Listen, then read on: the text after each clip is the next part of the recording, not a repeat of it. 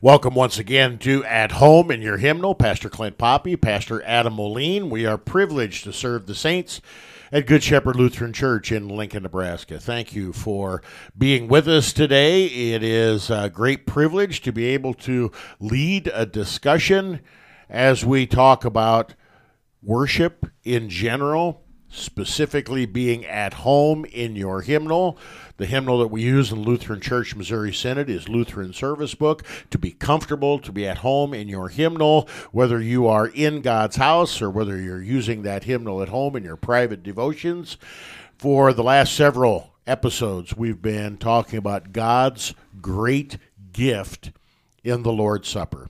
And it shouldn't surprise us that when we have a great gift like the Lord's Supper, that there are all kinds of questions and concerns and sometimes even controversies that surround these great gifts of God. What is true in general is true specifically with regard to God's gift of the Lord's Supper.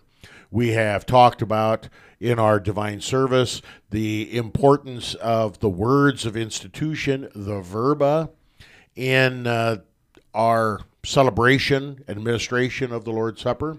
We have talked about how all of our doctrine and theology flows from the words of institution, the verba. And now we are continuing a discussion that we just couldn't quite get complete last time. We're continuing a discussion with regard to some of the practical aspects of the distribution and reception of the Lord's Supper.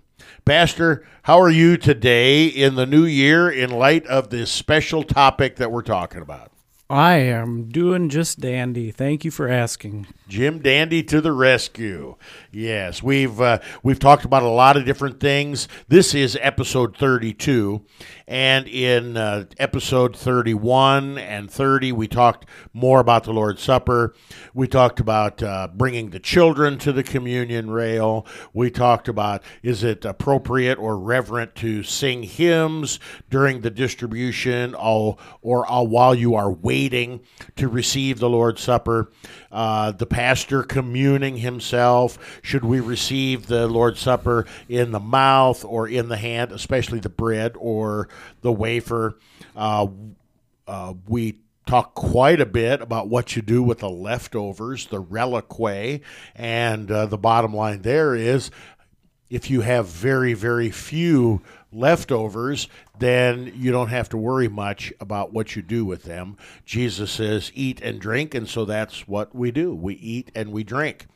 Uh, we also talked theologically with regard to the teaching of receptionism versus uh, consecrationism, and I don't know if that's the proper term, but that's one that uh, that we used.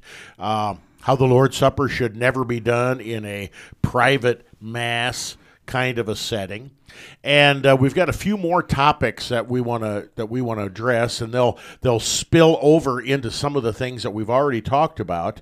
But um, Pastor Moline did a marvelous job in the previous two episodes talking about a an attitude of the heart, and I know he always gets nervous when I'm when I'm uh, using this heart language, but we're we're talking about how faith manifests itself, faith that is a gift of God by the Holy Spirit, how this faith manifests itself in an attitude of reverence.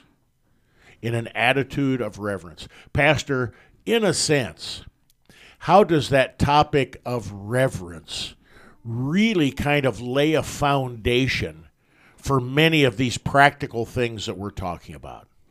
Well, um, it, reverence is a response of faith, and so in the same way that prayer is really, uh, prayer is the voice of faith, and then reverence maybe is the actions of faith that that carry out and how we behave and what we do in the presence of a God who really is among us. Uh, and so uh, reverence then informs kind of the, the, the way we act when we come to the Lord's table. Reverence informs the way we act in the sanctuary. Reverence is why uh, traditionally we've worn our nice clothes to church on Sundays instead of our uh, cut off shorts and t shirts. And it's not a law, it's not that we're earning our way into heaven by doing these things, but rather uh, because we really believe God is present here, we act in a certain way. It's the same way um, we would act if uh, you know the president of the United States were coming. Uh, to our congregation, we'd probably act a little differently than we would if he wasn't. Uh, or if uh, maybe a better example in our modern politics today is if the Queen of England was coming, uh, we wouldn't be like, you know, what up, Bessie? How are you? We would say, Your Majesty. We would bow. We would uh, we would um, be kind and things like that to her. And so, the same way we would act that way to this human being, uh, we ought to act towards the real, true Trinitarian divine God who created all things. Uh, in fact, probably even more so. Uh, and so, it's an act of freedom. Uh, and yet, there are in, in all of our freedoms, we we uh, because of our freedom, we do submit ourselves in particular ways to things, and and that's what we're doing here in reverent actions towards God.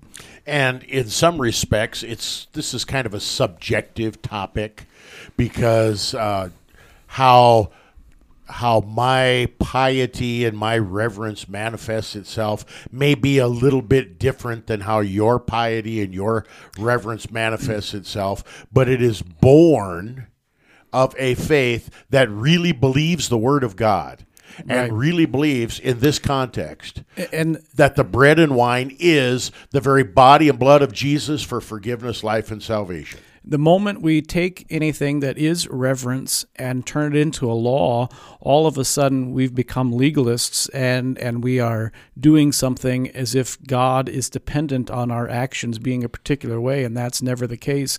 And yet, on the other hand, um, we ought to act reverently because God really truly is present, as we've, we've said multiple times here. And so uh, we do, we, we ought to do this uh, out of faith uh, for for the sake of our faith, to act like our faith really matters, to act like God really is present.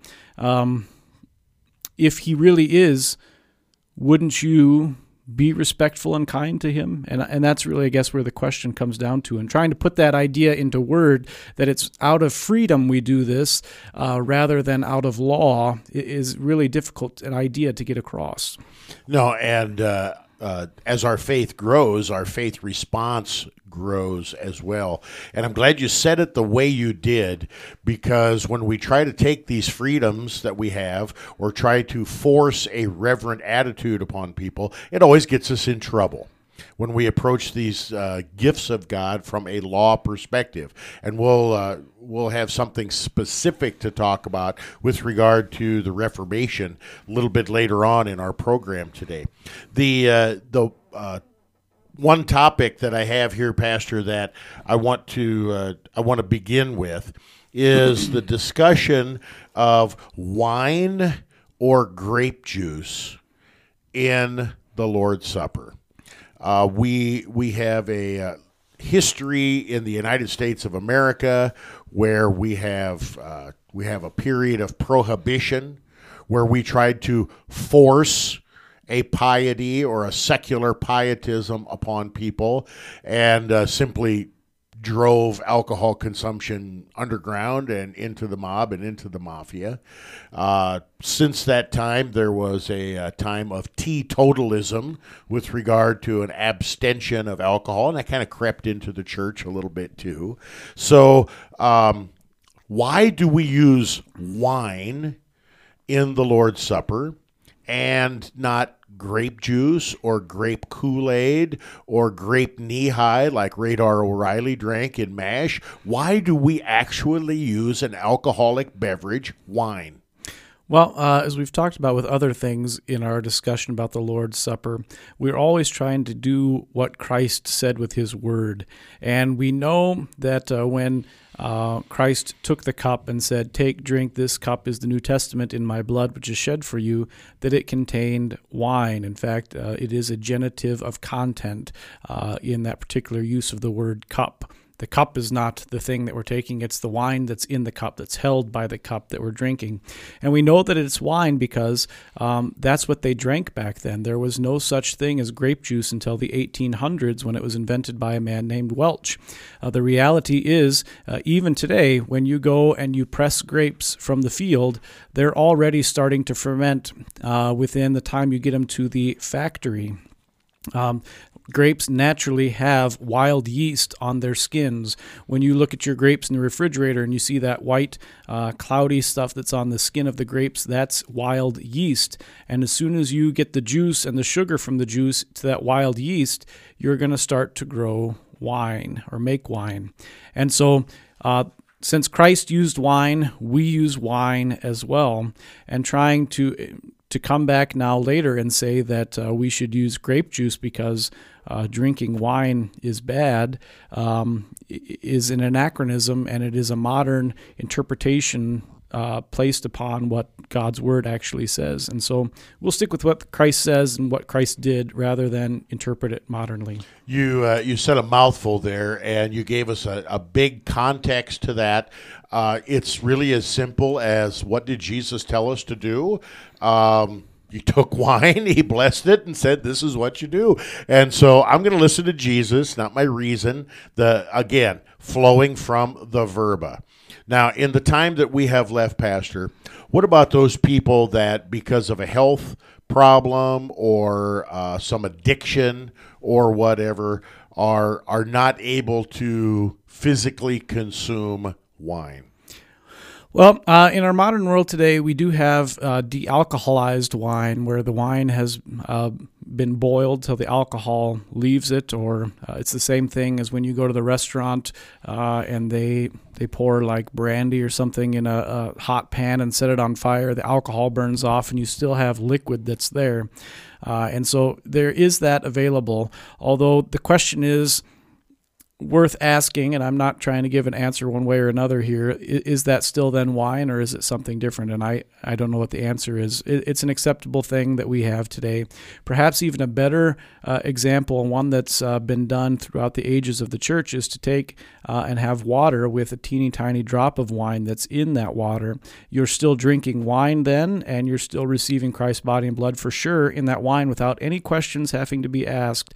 Um, but yet you're not getting uh, uh, enough to affect you in any way, shape, or form. That uh, de-alcoholized wine is is really something new within the last 15 or 20 years in our uh, society. Newer even than grape juice. Yeah. Newer even than grape juice. And uh, I've been assured that in the process that they cannot remove 100% of the alcohol. And so I know a lot of pastors that this is their preferred method now with regard to alcoholics or, or people that have a health problem because there is some alcohol there. The, the bottom line is we do not want to do anything – to put this precious gift of God in doubt. Because our God is a God of certainty, not a God of doubt. Go, your sins are forgiven. There's no doubt in that. And we don't want to add any doubt into the Lord's Supper. We need to take a short break. This is at home in your hymnal. We're looking at the distribution and reception of the Lord's Supper. We'll be back in just a moment. Don't change that dial.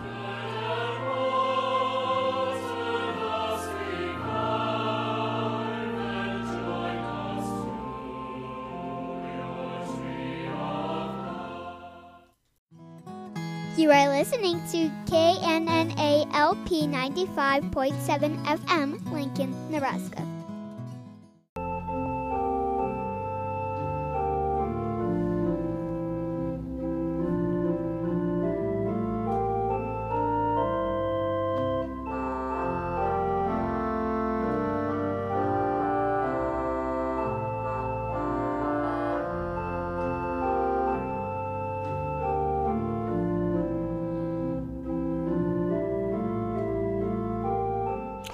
Welcome back to At Home in your hymnal, Pastor Poppy, Pastor Moline.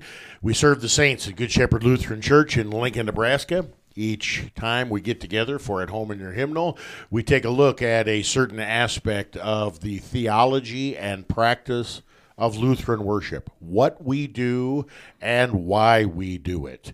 We are working our way through Divine Service Setting 1, which is page 151 and following in Lutheran Service Book. In a sense, much of what we're talking about is uh, applicable to all five of the divine services. Uh, the, the words and the music for the different liturgical parts are different, of course, but uh, the, the general theology of worship holds true. And uh, we pray that God would uh, bless us as we continue our discussion. For the last, uh, oh boy, several hours, we've been talking about God's great gift in the Lord's Supper, the gift of Christ's body and blood, in with and under bread and wine for us Christians to eat and drink for forgiveness, life, and salvation. Everything we do flows from the verba, the words of institution. And uh, in this particular segment, you know, Pastor, I, I don't really want to step on a landmine in the uh, congregation, but I think we would be remiss if we didn't talk about some of the more uh, challenging, difficult, maybe downright controversial topics in uh, in regard to the distribution and reception of the Lord's Supper. I'm not talking about some big theological debate about whether the bread and wine is really the body and blood of Jesus. God's word is clear on that. I'm talking about the stuff that gets people all fired up and uh, can sometimes cause all kinds of grief and heartache in the local congregation. And I'm talking about two specific things. They're different, but they're related. Talking about in the reception of the Lord's Supper, should the church use a common cup? You know, you've you've seen this in uh, Indiana Jones and the quest for the Holy Grail, that common cup, or individual cups uh, that look like tiny little plastic or glass shot glasses.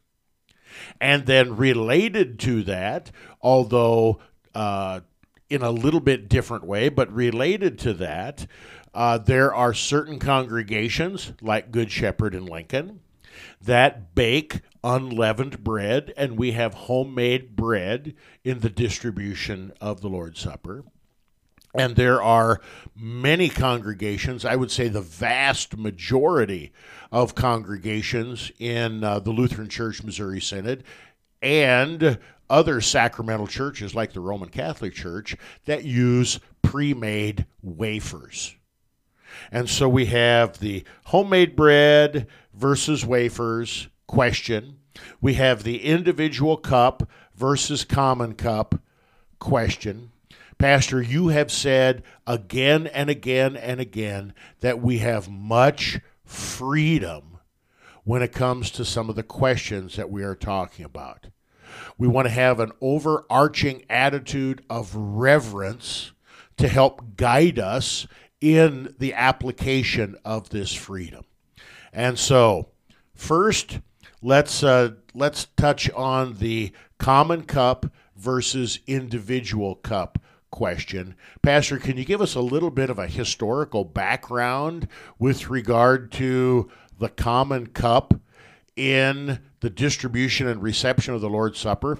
I think for many of our hearers, uh, for many people 50 and under, they've rarely, if ever, seen a common cup in a Lutheran Church Missouri Synod communion service. Yeah, uh, that's probably true. And yet, uh, the truth is, uh, historically, throughout all Christendom, uh, the the common cup has been the more traditional, more common, or, um, uh, if you will, use for okay. the Lord's Supper. Let, let, me let me stop you right there, just to make sure everybody heard that.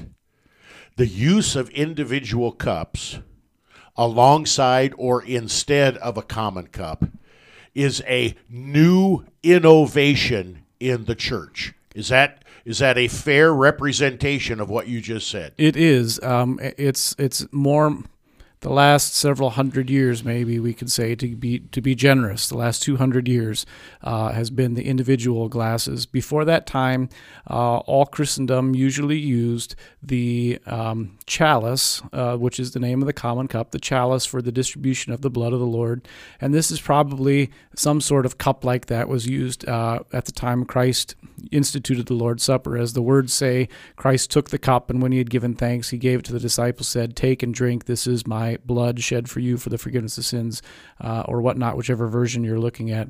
And so the the cup, uh, a cup, is what was used in the first one.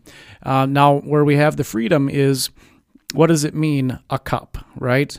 Um, we have this idea from Scripture that there was one cup and all of them drank from it. And so that's where the chalice came, and that's how the wine had been distributed throughout all of Christendom for a long, long time.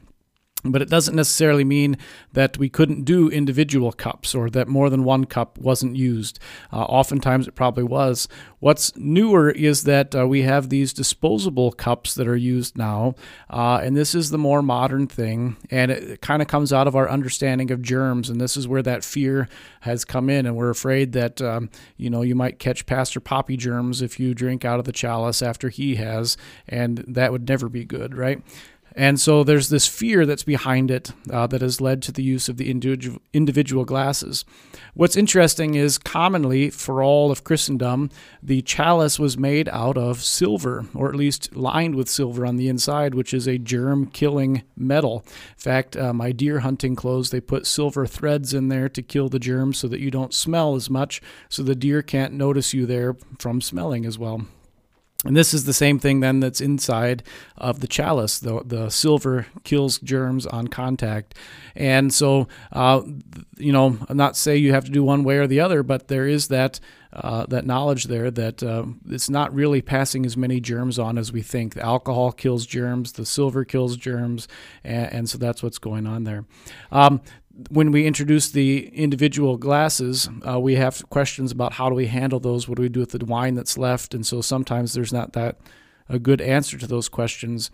But we can't say it's not the Lord's Supper. Uh, there's wine, there's the Word, it's the Lord's Supper. Whether whatever glass you put it in, you could use.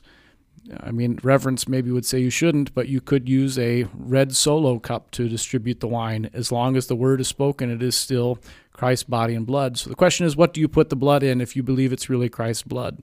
And that's where these questions stem from.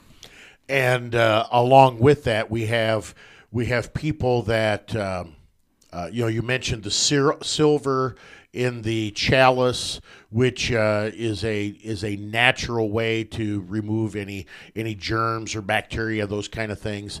Uh, w- we have people that that they sometimes want to get cute and clever and maybe to the point of doing the solo cup, like you said, because we can, because we can, and yet that would kind of violate this general uh, principle of reverence that we've been talking about all the way.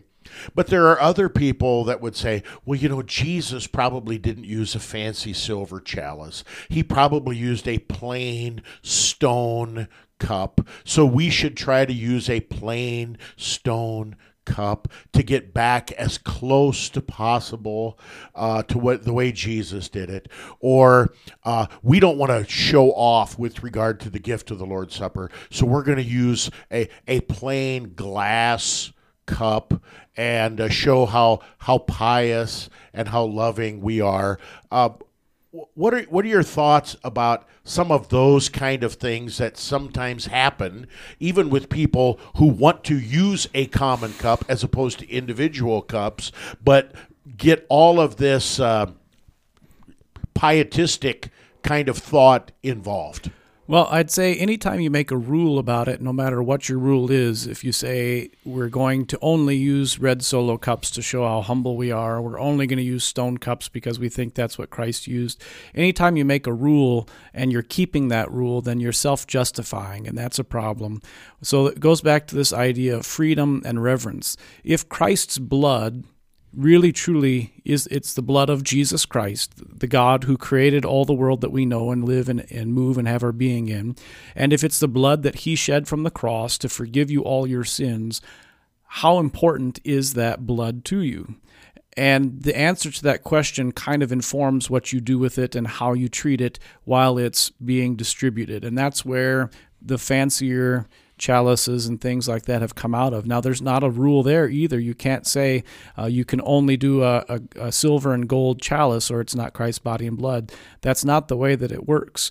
But what we do is we give our best towards God and we use our best towards God. And so, uh, because He is who He is and He's forgiven us all of our sins, and that then informs the decisions that we make in regard to what uh, what the chalice is made out of or what it looks like if if we had an emergency and um, you know there was a, a, hurricane and all we could find was a red solo cup, that's fine uh, because that's what we have at the time. Uh, we have that freedom, and yet if we're going to be doing it in the the sanctuary as a part of a regular church service, we should try and do use something that is much more reverent and uh, appropriate for containing the blood of God. Because we can do better. Yeah, because we right. can do better. Um, I think this uh, this discussion has been good. It has been fair. It has been helpful. And when we come back from our break, we want to look at the flip side of this coin.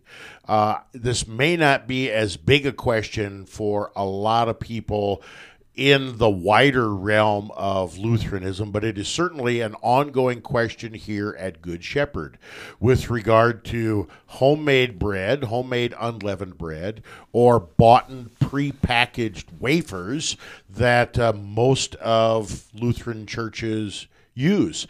Uh, is one better than another? Is there a um, uh, way to look at this with regard to reverence?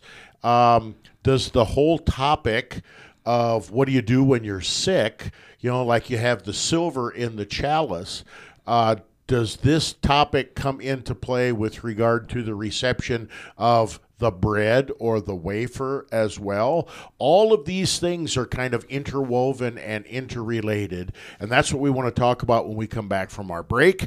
This is at home in your hymnal. Thanks for tuning in as we discuss the distribution and reception of the Lord's Supper. We'll be right back. This week's church service is more than hymns and a sermon. Get a more in depth study of this week's message with Pastor Poppy and Pastor Moline on Proclaiming the One. Tune in Sundays at 12 p.m., Wednesdays at 11 a.m., Fridays at 11 a.m., and again at 6 p.m., and Saturdays at 10 a.m. For past episodes on demand, go to thecross957.org backslash proclaiming the One.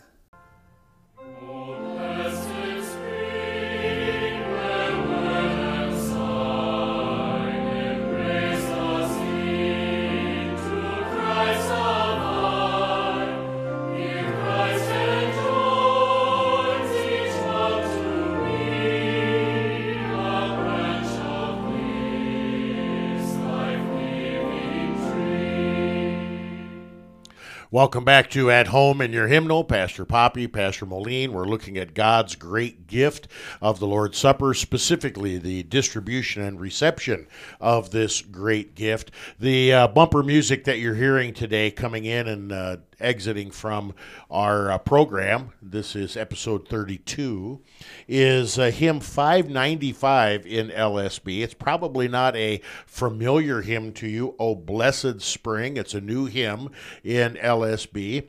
It is uh, in the section called Baptismal Life. We sing it occasionally here during the distribution of the Lord's Supper, and it is a great, great little hymn.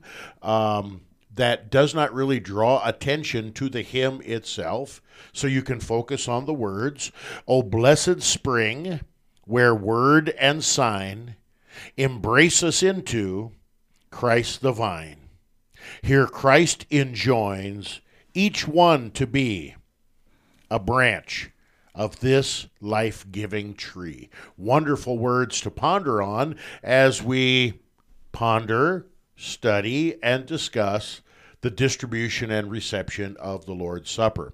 In our previous segment, we talked quite a bit about the distinction between receiving things by way of common cup or individual cups. Uh, Pastor Moline did a wonderful job talking about the historical significance of the common cup versus individual cups and also some of the challenges that we have when we have individual cups about um, there's always a little bit of wine left in the cup and what do you do with that? And there there are some extra challenges that are there.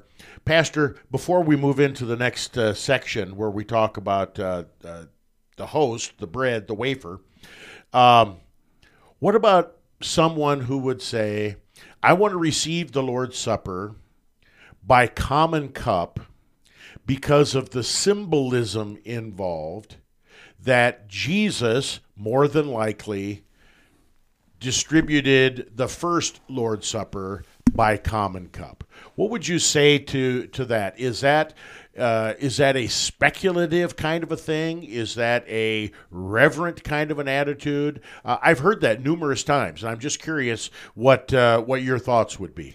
Well, I'd, say the same thing as before. We can't make a law or a rule about it. Um, we, we can say, probably according to the words of the scriptures, that Jesus used a cup, not uh, multiple cups. He took a cup and he, he distributed amongst the disciples. And we have Paul that says, um, you know, uh, the bread that we break, is it not a participation in the body of our Lord, the cup that we drink from? And so we have these ideas here. Now, once again, the important part is the wine attached to the word that's Christ's blood. And so, however, we're getting that is what we want to focus on. And sure, there is some symbolism. We are the body of Christ, and we, we ought to um, realize that and acknowledge that in our participation the Lord's Supper. And perhaps we should uh, drink from the common cup for that reason. But we can't make a law or a rule out of it because once we do that, we've become legalists. You know, I had to chuckle when you were saying that, Pastor, because isn't isn't it just that simple? The important thing is the wine, the the the blood of Christ given and shed for us for the forgiveness of sins. And what do we do? We focus on the vehicle that the wine comes in. We major in the minors, and this is where so often so many of the controversies happen in the church. What I hear uh, and what I've heard for the last 30 years with regard to this common cup, individual cup question usually goes like this. Well, when I was growing up in my home congregation, we only used the common cup, and so we have to use the common cup now. Or, when I was growing up in my home congregation, we never had the common cup. We only had individual cups, and I'm not going to do anything other than that now. And I'm I'm sad when I hear those kind of things. I know I know people want to honor uh, their their childhood or their hometown congregations or hometown pastor growing up and all that kind of stuff, but uh, that is not the kind of general reverent attitude that we're talking about, is it, Pastor? No, and uh, just because your congregation did something in the past does not mean that it matches with the scriptures or that it listens to the word of Christ. And even uh, if it does, if you're doing it for that reason, it's still not the right reason. Okay, um, that that bridges the gap very well now into a discussion with regard to the bread, the host, the wafer. Uh, here at Good Shepherd, and this was a tradition that was here way before Poppy got here, uh, the congregation, there are members of the congregation that bake unleavened bread. And, uh, you know, back in the olden days, the congregation was very small, and so it didn't take much unleavened bread. The Lord's Supper wasn't offered all that often. And so it was not a major thing to do to have people in the congregation bake unleavened bread, and that's what was used in the distribution of the Lord's Supper. We have continued that practice up until this day, and it has become increasingly more of a challenge. We, by the grace of God, we have the Lord's Supper more often and we have a much much larger congregation 10 times larger congregation than uh, than when I got here 20 some years ago and so we have some extra challenges with regard to the homemade bread, the homemade unleavened bread that we have. And the vast majority of the congregations in Lutheran Church Missouri Synod, this isn't even a question because they use these little wafers, and sometimes people will disparagingly say the little styrofoam wafers. Uh, Pastor, what are these wafers and why, oh, why have they become so popular, not only in the Lutheran Church Missouri Synod, but in Christendom in general? Well, yeah. So go back to history. Uh, the the bread that Christ probably used is probably much closer to what we get at the uh, Indian restaurant now, the naan, uh, where they made a bread of water and flour and made it into a pancake and f- stuck that to the inside of a baking oven uh, to let it bake right away. And so, um, you know, the bread that um, Christ used is like that. Now, as you go through history and the bread is being distributed to more and more people, that involves ripping and breaking and tearing of that bread. And what the question started to become was, well, this is making crumbs. Uh, and what about those crumbs? How do we handle the crumbs? And so you've seen in Catholic churches where they have the little. Um, dish that they put underneath the chin of the person to catch any crumbs and make sure that they're collecting them all so that they can be consumed. And that that's maybe taking things to the uh, extreme ad, ad absurdum, uh, but uh, that's that's what's behind that idea. And so an easier solution would be to what if we just make these individual bread hosts that are flour and water, and that we can distribute that way without having to worry about crumbs and broken pieces and little flecks or whatever that get dropped onto the floor. And so that's what's behind the idea with hosts. And so, once again, I'd say this is not a thing that we can make a rule about, but what we want to do is we want to consider is it bread, which would mean is it flour and water? Uh, and getting back to the words of institution right. that drive our practice and uh, theology of the Lord's Supper, Jesus took bread. And ancient bread, whether leavened or unleavened, is flour and water and maybe a little bit of oil. Okay, so uh, water and flour. And uh, is it a way to distribute it crumb free so that we don't have lots of little pieces that are getting lost all over the place. And so those are the main concerns. And so with homemade bread, you know, we have crumbs. Uh, with um, with uh, the other bread, maybe the flavor's not quite right. I think there is a happy medium somewhere to be found. And uh, in our freedom, it's probably appropriate to do that and to handle it reverently, to take care of the crumbs if there are any, to distribute it in such a way as to limit those, and to understand that it really is Christ's body that we're eating here in, with, and under the bread. Um, so maybe that's a good starting point. You tell no, me where I've missed. no, I think that is a good starting point. And uh, one of the problems that uh, we have had here at Good Shepherd is it's really hard because we have the Lord's Supper every Sunday, every service, and because you know we we have a congregation that will have two to four hundred people in attendance on any given weekend, that you don't know how many people are going to attend the Lord's Supper. We're trying to constantly guess the numbers that will be in attendance. We want to have enough bread on hand. We don't want to run out. And so we tend to make more. And then if we don't need it, we freeze it and put it in the freezer. And so sometimes the bread gets very dry. And then we have more crumbs. And if we have dry bread and the people don't have the time to uh, swallow that bread, then that those breadcrumbs may not only be in the plate or on the floor, but those breadcrumbs may be in the chalice or in the individual cup. And so we have all yeah. kinds of, uh, you know, like, how do you store this bread? You don't want it to get moldy.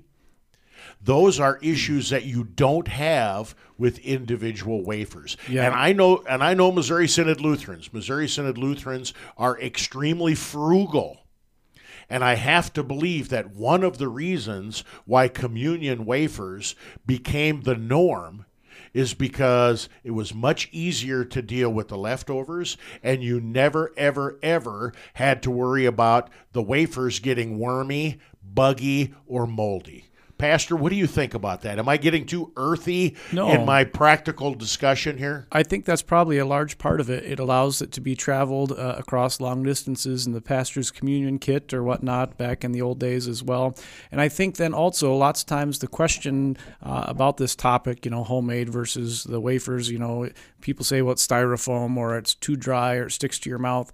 The question isn't necessarily about what's it taste like. The question is, is it bread that Christ's word has been spoken over. You know, uh, that's the important part there. And so we have that freedom to use bread and to say Christ's word over it, and we have freedom in that. The rest of it, then, those practical questions we need to ask and consider, and how are we handling it if it really is Christ's body? This is the same question with the blood, right? Could we do it with the Dixie cup? Sure. Uh, but it is Christ's blood, and we probably should do something more reverent and respectful and careful with it than that. And that's the question then that comes out. The, the wafers, the, the hosts, give a little bit more assurity because we don't have all the crumbs and the little pieces falling, and uh, they're more consistent as well. Okay. Um, and I'm sure that as people are listening to our discussion, they're thinking about things they had never thought about.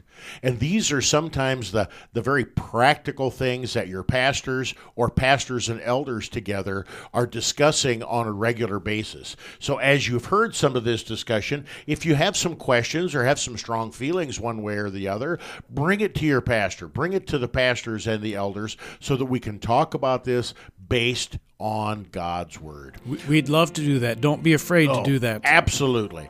And uh, uh, we need to take a break, and we got a little bit more that we need to talk about on this topic. And uh, we will be back in just a moment. Don't change that dial. This is At Home in Your Hymnal.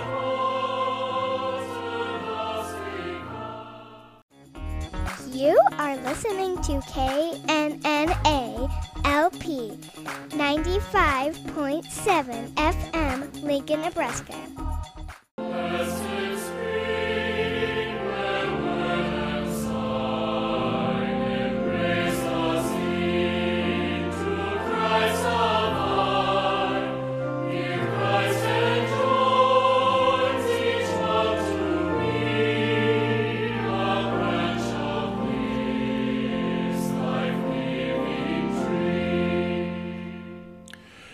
Welcome once again to At Home in Your Hymnal. Pastor Poppy, Pastor Moline. We serve the saints at Good Shepherd Lutheran Church in Lincoln, Nebraska. Good Shepherd is a liturgical, confessional, historic Lutheran church in South Lincoln, 3825 Wildbriar Lane. We use the hymnal for our worship services. We encourage people to use their hymnal for their family and private devotions as well.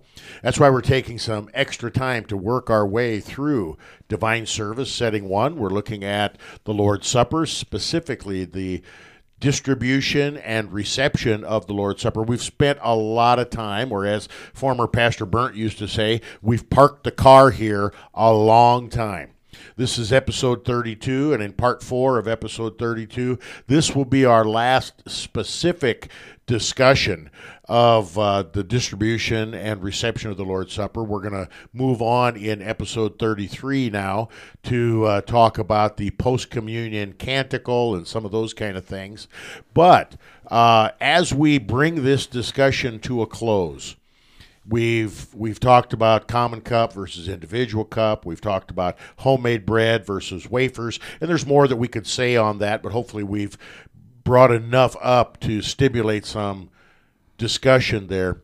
Pastor, in the history of the Lutheran Church, we have not a controversy so much with regard to common cup or individual cup. Uh, not so much a controversy with regard to wafers versus home baked bread. But we have had a con- uh, controversy that does kind of touch and border on both of these.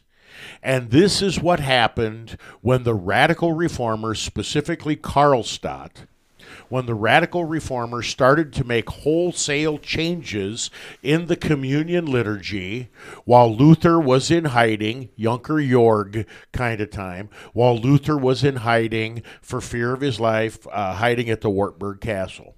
Luther came back and preached a series of sermons. These are sometimes referred to as the Invocavit sermons, and uh, eight little sermons that people have said have changed the world. Um, there was a lot of stuff going on in the church at that time, and much of it revolved around the distribution and reception of the Lord's Supper. This is how crucial it is that we frame our doctrine and practice clearly on the Word of God, and we do this in a pastoral way.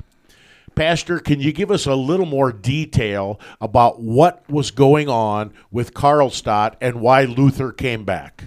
Well, um, Karlstadt was a much more radical reformer, and what he wanted to do was to change things.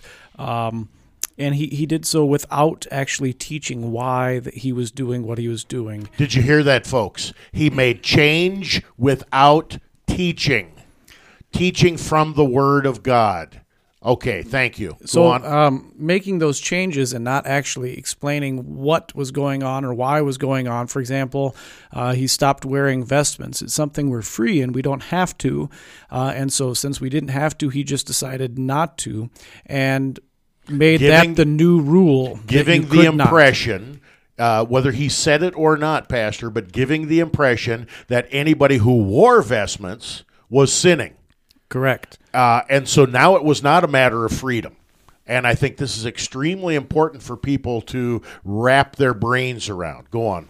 And, and so he makes these new rules and these new laws, if you will, and enforces them. He doesn't explain it to the people, and he says this is the way that you have to do it now moving forward, or else.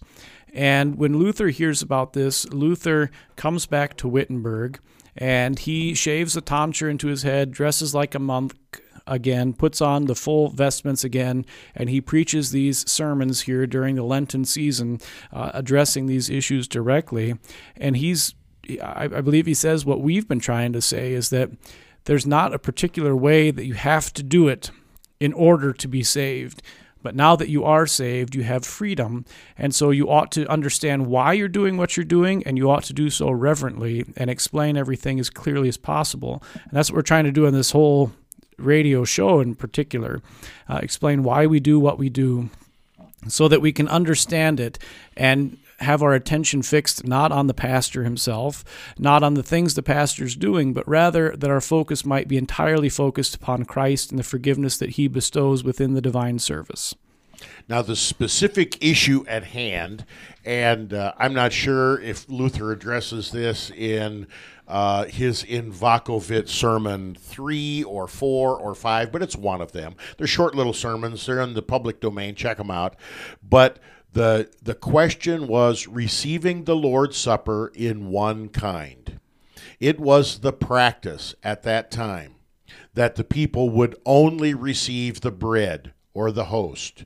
And the only person that received the chalice, the cup, the wine was the priest. This was the practice. Luther was against this practice. Luther uh, worked hard to change this practice so that the people of God would receive both the bread and the wine, the body and blood of Christ. So, what was the problem with what Karlstadt was doing, Pastor? Well, um, in the words of institution, we hear that you should take the bread and you should take the wine and you should say the word and you should eat and drink both of them. And so for us to go in and to do only one kind or the other would be to not actually listen to the entire word itself. Uh, and um, on the other hand, when someone's used to something and you haven't explained why you're changing it, uh, introducing the both kinds when they have only been doing the one, and you haven't actually told them what's going on or why or how you ought to rightly receive it or reverently receive it, uh, we also have a problem.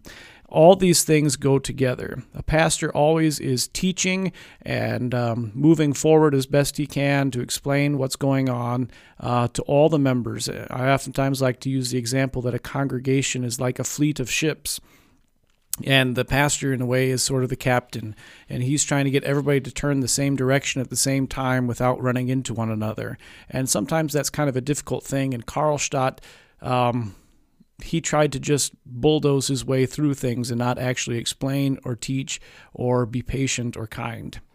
And in so doing he took th- something that was good. The people of God receiving both the bread and the wine, the body and blood of Christ, in the Lord's Supper.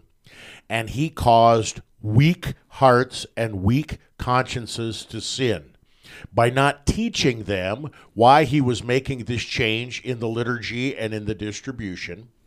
He was causing people to think that they were sinning, and they certainly were sinning against their own conscience because they were doing something that they shouldn't be doing. They had not been properly taught, they had not been properly catechized. Now, the reason why I wanted to go into this great detail here with and kind of wrap up everything we've been talking about with the distribution and reception of the Lord's Supper, this same thing happens in congregations today.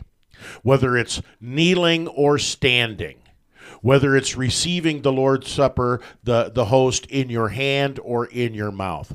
We sometimes give the impression that unless you do something, something in which we are perfectly free, that unless you do something in a certain way, you are somehow sinning against the Word of God. And that is why pastors, congregations need to constantly be teaching and Folks, listen up. This is why the people of God need to constantly have their ears and their heart open to the teaching with regard to the Word of God. Now, um, here's a here's a specific situation at Good Shepherd that I will bring up, and I'm not trying to not trying to uh, call anyone to account on the radio, but here is a specific situation where this comes into play we try really, really hard to not have any leftovers in the distribution of the Lord's Supper. We try to cut everything very, very close. And so sometimes you might get a double piece of bread or a half a piece of bread because we want to bring things to, to a close. It's much easier with the bread than it is with the wine because we have some people who receive the, the wine, the blood of Christ, in the common cup, and some who receive it only in the individual cup. And while we can gauge the, the amount of wine, sometimes we have more common cup or more individual cups left over, and we have to take the individual cups and pour them into the common cup. It's almost impossible to do it the other way around.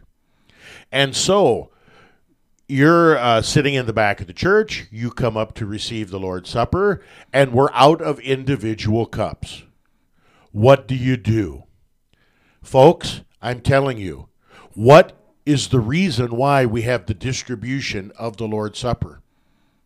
To receive the blood of Christ, the body of Christ as well, in with and under bread and wine for forgiveness, life, and salvation. This is not a time to be thinking to yourself, oh, well, I don't normally do the common cup, so I'm just going to pass like at a buffet meal this particular day. Or I'm going to get mad because the pastor didn't guess and read my mind or the number of people that were going to be here, and he should have guessed right and had an individual cup for me. This is not a time for these petty grievances to come because these block a reverent, faithful reception of Christ's body and blood. Pastor, we got about a minute and a half left. Your comments uh, on what I said. And if I've said anything too harshly, Pastor, please correct me or forgive me.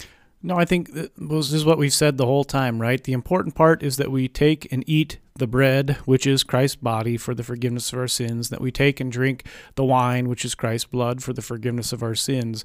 And the rest of the things uh, we have freedom in, so long as we are acting appropriately to the actual presence of God in these items and uh, treating them with reverent respect.